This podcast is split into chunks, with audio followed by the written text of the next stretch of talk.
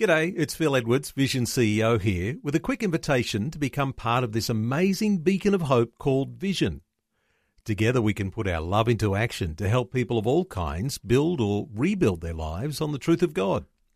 Please consider the part you can play during our upcoming Visionathon appeal, remembering that it's your support that makes Vision possible, including this podcast. Audio on demand from Vision Christian Media.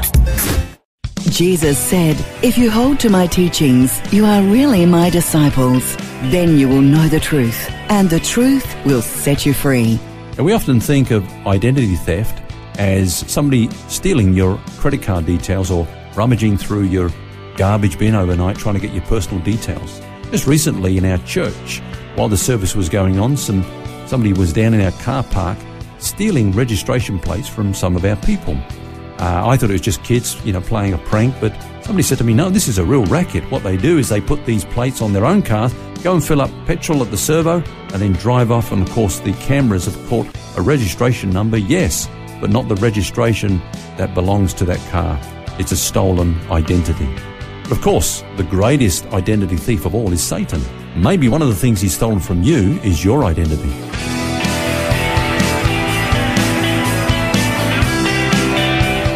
This is Set Free with Ken Legg. And thank you for joining us. It's Phil Edwards here, along with author and pastor Ken Legg. Over the past couple of days, we've been looking at some of the ways Satan will attempt to rob us of our real identity by sending us to all sorts of wrong places to find out who we are. Places like achievements, the approval of others, our appearance, or even our behaviour. Yet, Ken, it's amazing that the Bible actually clearly teaches us the truth about our identity. Absolutely. In fact, the Christian's identity is a major theme in the New Testament. Uh, the Bible says that, of course, we started our journey in Adam, uh, but when we put our faith in Christ, we were baptized into Jesus. And that means that we died to who we were in Adam. We died with Christ. That's what the Bible says. We died to who we were. That person doesn't exist anymore. And you gave that great example yesterday about where the word baptism comes from. Uh, It comes from the industry where you dye material. Yeah. You put that material, be it a shirt or something, into dye and it takes on the characteristics of the dye and comes out whatever color it is that the dye was. That's right. And baptism is the same thing. It is. Uh, it's a death to who we were. It's a burial to who we were, but it's a rising again to newness of life. And as you've just rightly um, described it, Phil, we now have uh, the nature of Christ Himself. We are a new creation. Now, one of the terms that I like to use in this respect to help people to understand that is what I call the great exchange. See, when we put our faith in Jesus Christ, the Bible says that a great exchange took place. And this is how the Bible describes it. It says that God made him, that's Christ, who knew no sin, to become sin for us, that we might become the righteousness of God in him. So that's the great exchange. He became sin for us, and we became righteousness in him. Now, we can ask the question, well, what one of our sins did Jesus commit to become sin? And of course, the answer is none of them.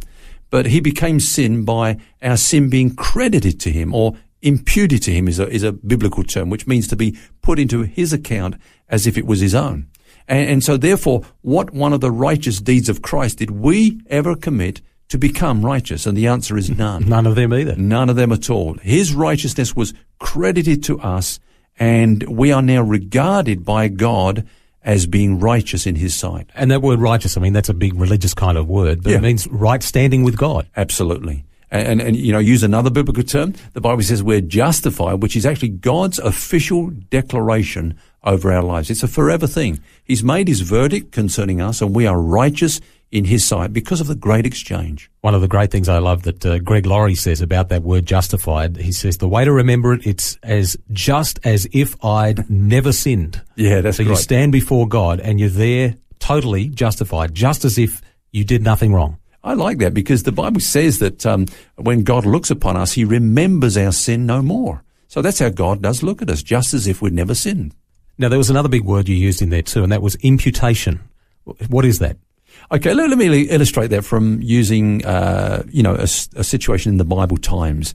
When, when an Israelite brought a, a lamb to the priest, the moment he handed the lamb over to the priest, it was no longer an issue of that person's performance. It was all about the lamb.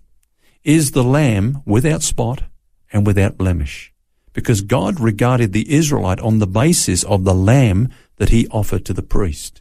Now, of course, Jesus is our lamb without spot and without blemish. Now, we know in our lives there's many spots and blemishes and uh, many shortcomings and failures, but God doesn't look at those. He looks at the lamb that represents us, and that's a lamb without spot and without blemish. And he became that substitutional sacrifice, if you like. Yes, that's right. He, he, he stands for us. He's our representative or our, as you say, substitute. Well, let's bring it back to here and now. Identity is something that is pretty important to a lot of people. You've only got to look at the amount of, uh, you know, dieting programs that are out there or the cosmetics industry, all sorts of things. Identity is important to us.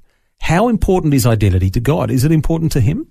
I think you only need to look at the epistles of the New Testament to see that it is a major theme in those epistles. You know, um, we often get into the practical stuff, what we've got to do as Christians, you know, the to-do list, you know, because that's, we're works oriented basically. But God never starts there. He always starts with who we are. You take some of the great epistles like Romans, spends eight chapters talking about our identity, the fact that we are the righteousness of God in Christ. And then he says, uh, now I beseech you, uh, therefore to, uh, present your body as a living sacrifice, you know, on the basis of who you are. Or, or in Ephesians, he spends the first three chapters, half the book, telling us that we're now seated with Christ in the heavenly places. And then he says, now I beseech you, walk worthy of who you are. In other words, just be who you are.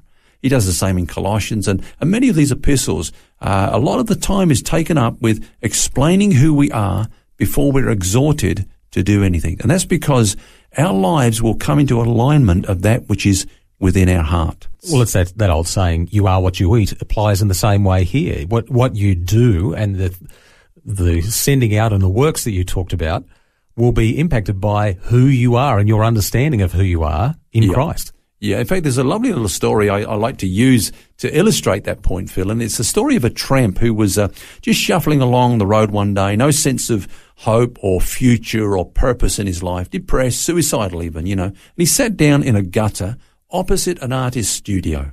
And the artist noticed him, and so he began to sketch this man, but instead of drawing facial features of despair and, you know, suicide, he actually drew this man with facial features of uh, purpose and destiny and uh, somebody that who knew who he was, you know. He showed him this picture. He says, see this? This is a picture of you. Now the tramp looked at that for a while, maybe 30 seconds. He just looked at it, transfixed, you know. Then he looked up at the artist and he said, me? He said, is that a picture of me? He said, I'm going to go out and become that man. And, and I think that's what Paul does in these great epistles. He, he draws a picture and he says, this is you. You are the salt of the earth. You are the, the righteousness of God. You are kings and priests. Then he says, now go and walk worthy. Go and be those people.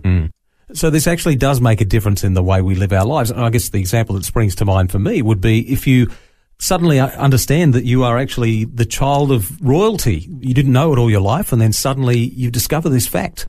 That's right. In fact, uh, let me just share an incident that took place when uh, I was pastoring in New Zealand, and uh, a fellow pastor and I used to meet together regularly for prayer. And one day we were just praying together, and he said, "Lord," he said, "we're just a couple of worms in this office." I thought, "Speak for yourself."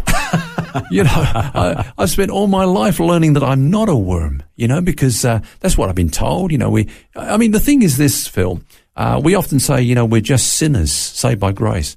But the Bible, actually, the New Testament epistles never once refer to a believer as a sinner. Now, if I see myself as a sinner, what am I going to do?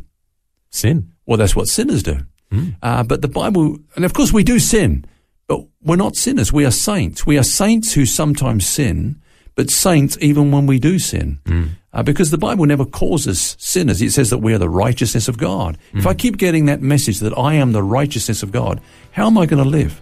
Righteously. That's how righteous people live, is, you know, they, they, they live in holiness.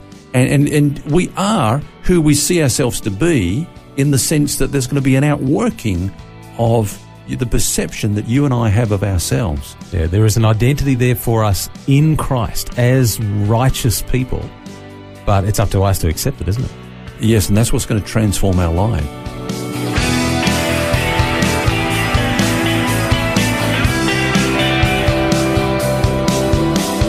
that's all we have time for today. Hope you can join us again tomorrow as we continue our series, Our Identity in Christ. Until then, remember, you don't have to carry that baggage. God wants you to be set free. For books, DVDs, small group studies and other resources from Ken Legg and details about Ken's ministry, visit the Vision Christian store at vision.org.au. That's vision.org.au. This program is a production of Vision Christian Media. To find out more about us, see vision.org.au.